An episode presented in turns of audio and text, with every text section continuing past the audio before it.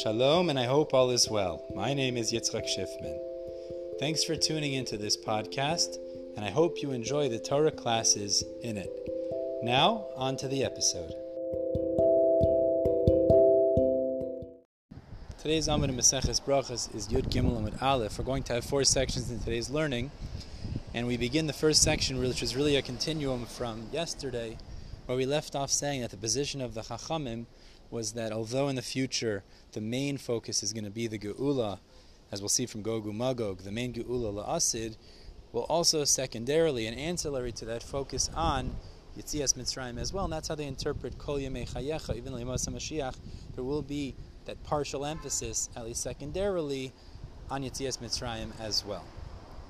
Now, turning to Gimel Amud Aleph, the Gemara says it's a similar idea with Yisrael and Yaakov, that although Yisrael is his primary name, Yaakov still remains, it's just secondary to the Yisrael, as we find that Kadosh Baruch Hu still calls Yaakov Yaakov when he goes down to Mitzrayim, which is after his name was t- changed.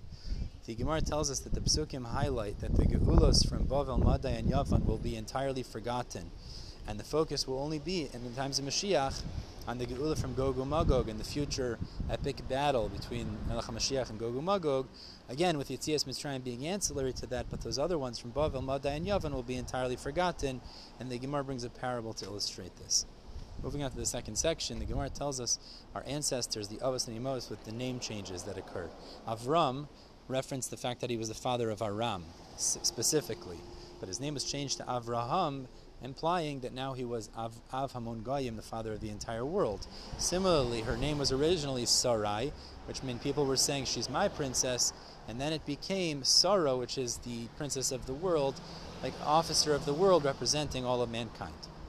Gemara actually tells us that there's an Isser Aseh and a Lav associated with calling Avraham Avram, as the psukim imply, but it's not true regarding calling Sarah Sarai, because only Avraham was told not to call her Sarai, and also regarding Yaakov, since the psukim specifically reinstate that his name is Yaakov, as Hashem calls him Yaakov when he goes down to Mitzrayim, therefore it remains ancillary, although it's ancillary to Yisrael, but it remains as his name. That's the end of the first parak. Be'ezer Hashem, we're moving on to the second parak now in the third section of the day, which is the Mishnah and three topics relating to Kriyashma. The Mishnah tells us if a person happened to be reading the Torah, he was learning Torah, and he was reading the parsha of Kriyashma in the Torah, and the time of Kriyashma arrives, as long as he had intention, you're Yaitzin. We'll speak out in the Gemara what this is referring to. Second topic in the Mishnah, we have a Machlokas which interruptions and at what point is it permitted in within Kriyashma and its brachas.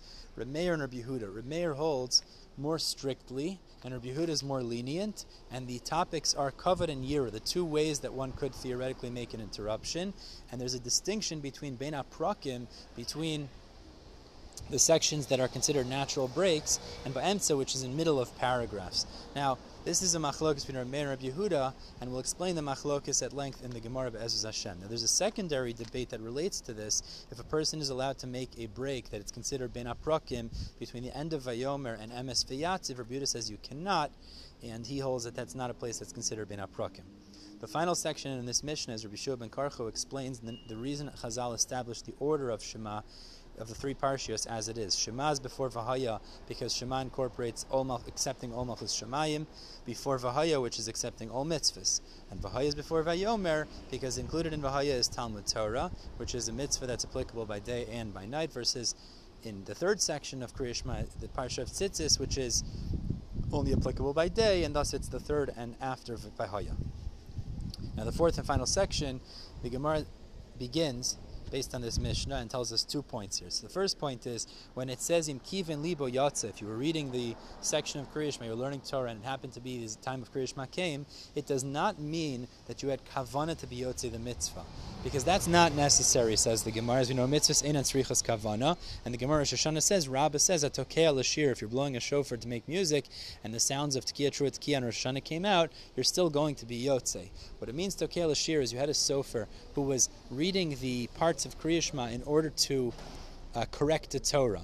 Now, when you're reading it for that reason, you might not mention the letter, the words properly because you might not be makbid in terms of uh, the proper pronunciation, other than correcting it. That's what the Mishnah is emphasizing: is you just need to be able to read it properly, and then you're yaitze. But mitzvahs einan tzrichas kavana.